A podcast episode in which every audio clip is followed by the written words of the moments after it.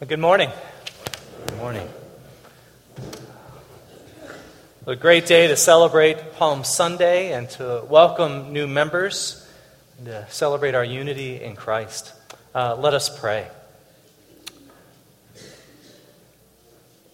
Good and gracious God, as we embark on this Holy Week journey once again, we pray that this morning you will increase our faith, that you will open our ears and open our hearts more widely to your word, your promise of love and mercy and forgiveness in Jesus Christ.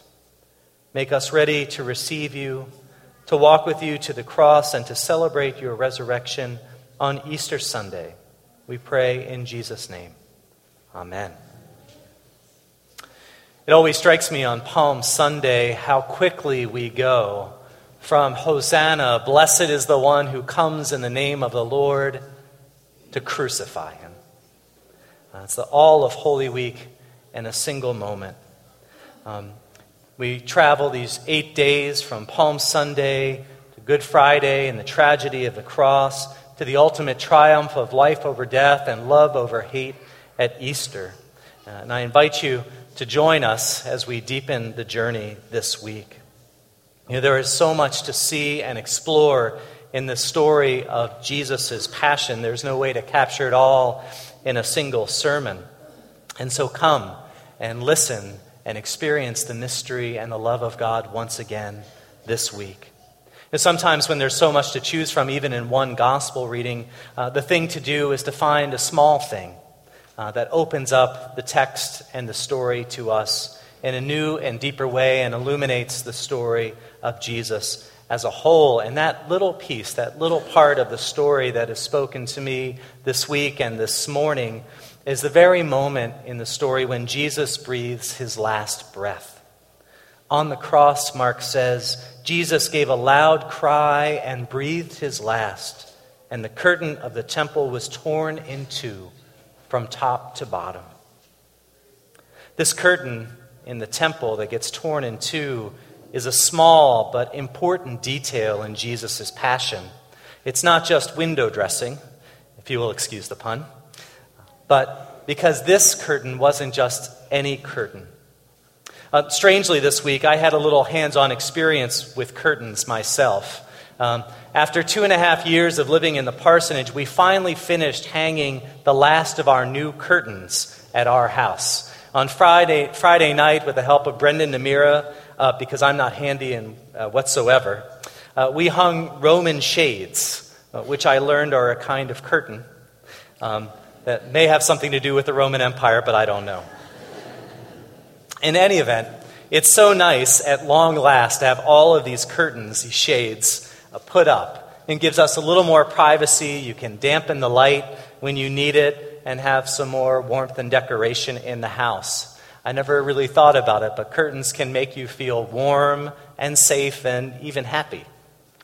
But the curtain in the temple that we hear about in our gospel is a whole different order of magnitude. It was beautiful, but it wasn't meant to cover a window. Instead, it was to separate the most holy part of the Jewish temple, the Holy of Holies, where the Ark of the Covenant, which held the stone tablets of the Ten Commandments and thought to be the very presence of God, was kept from the rest of the temple. And so in the midst of this huge, sprawling temple, the Holy of Holies was the most sacred place, the dwelling place of God. Not just the holiest place in the temple, but the holiest place on earth. The curtain was meant to separate out God's presence from the rest of the world. And that space was so holy that the temple priests only entered that space once a year to make sacrifices and contrition on behalf of God's people. The book of Exodus describes what this curtain was like. It says, "You shall make a curtain of blue, purple, and crimson yarns, and of fine twisted linen. It shall be made with cherubim skillfully worked into it. You shall hang it on 4 pillars of acacia overlaid with gold, which have hooks of gold and rest on 4 silver bases. You shall hand the curtain under the clasp and bring the Ark of the Covenant in there, within the curtain. And the curtain shall separate for you the holy place from the most holy." And so this curtain, which tears when Jesus releases his last breath, has great spiritual and symbolic significance. And Bible scholars John Dominic Crossan and Marcus Borg have written that in Jesus' time, the Jewish temple was the sacred center of the Jewish world. It was the navel of the earth, connecting this world to its source, to God. And here and only here was God's dwelling place on earth. God was everywhere, but God was especially present in the temple. To be in the temple, they say, was to be in God's presence. The temple and the Holy of Holies was the world's, the universe's spiritual center of gravity. But I didn't need Bible scholars to tell me that. Now, perhaps like some of you, I learned that lesson early on in life as a kid, watching the movie Indiana Jones and Raiders of the Lost Ark. Do you remember that movie where the Nazi villains capture the Ark of the Covenant and they open it up on a remote island and it destroyed everyone who gazed on it? Remember the one guy's face melts? It scarred my 8-year-old self. Well, I learned in that movie from Indiana Jones that whatever you do, you have to keep your eyes closed, because the holy is too terrifyingly beautiful to behold. In the very moment of Jesus' death, the temple curtain is torn, and it symbolizes that in his death and later in his rising, Jesus destroys the distance, the separation between God and God's people, between God and us. Jesus came so that we might have direct and immediate and personal access to God. No longer did you need a priest to go once a year to sacrifice on your behalf to secure your forgiveness. No longer did you need to make a sacrifice or earn your salvation by your own good works. God was open to and for all, available to everyone. And that's what Jesus did in his life, didn't he? He came as a baby, as a child called Emmanuel, God with us. Jesus was God, walking on the beach and riding in boats and sitting by wells, eating in people's homes, weeping over departed loved ones, listening and laughing, riding on a donkey, turning over tables, and hanging on a cross. And Jesus, God, came to be with us in every possible part of our lives. And in his death, he obliterates the distance between us and God once and for all. God's love and forgiveness and favor no longer rest on our actions, but on God's gift. No longer for some, but for all.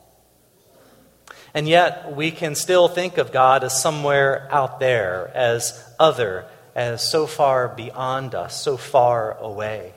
At times, we can think that holy places are to be separated out, that certain curtains need to remain up, that these places are holy because they are exclusive, or they are exclusive because they are holy. In medieval cathedrals, for instance, the high altar, considered the holiest part of the cathedral, was often separated from the people by a wood or metal screen that reserved that space exclusively for the priests. The message was this: holy was separate. Holy was the providence of some, but not others. And yet what we see in the life of Jesus is that the holy dwells among us. Take, for instance, the altar or the table. On Maundy Thursday, we recount how Jesus sat at the table for his last supper with his betrayer, Judas, with his denier, Peter, with his beloved disciple, John, and the rest of the disciples who would run away when he was crucified. And in life, he ate with people from every walk of life, a cross-section of humanity. And so for Jesus and in Jesus, the holiest place, the table, the place where we encounter the real presence of God, and bread and wine, his body and blood, becomes the most open place, not hidden behind a curtain or visited once a year by the high priest or once a week by the pastors, but God at table, inviting humanity into relationship. The altar, the table, what some consider the holiest place in the sanctuary, becomes the most open place, the most welcoming place. As does the baptismal font, where Joshua House will be baptized later this morning. What the torn temple curtain shows us is that in Jesus, the most holy place becomes the most open place, not for some, but for all, not just in the sanctuary, but in our daily lives. And so it is in our daily lives. God is present in all the world, let loose in the world and in our lives. And knowing that God is present to us at all times and in all places, we look for and encounter moments, as the author Wendy Wright has written, that are at once terribly mundane and so transparently sacred, ordinary moments that for an instant connect us to the depth and width and height and length of love. We don't need to go anywhere or do anything. Each of our lives has become a spiritual center of gravity, of God's own making. As Belden Lane writes, religion isn't always a matter of otherworldly transcendence. It continually sets up shop in the ordinary.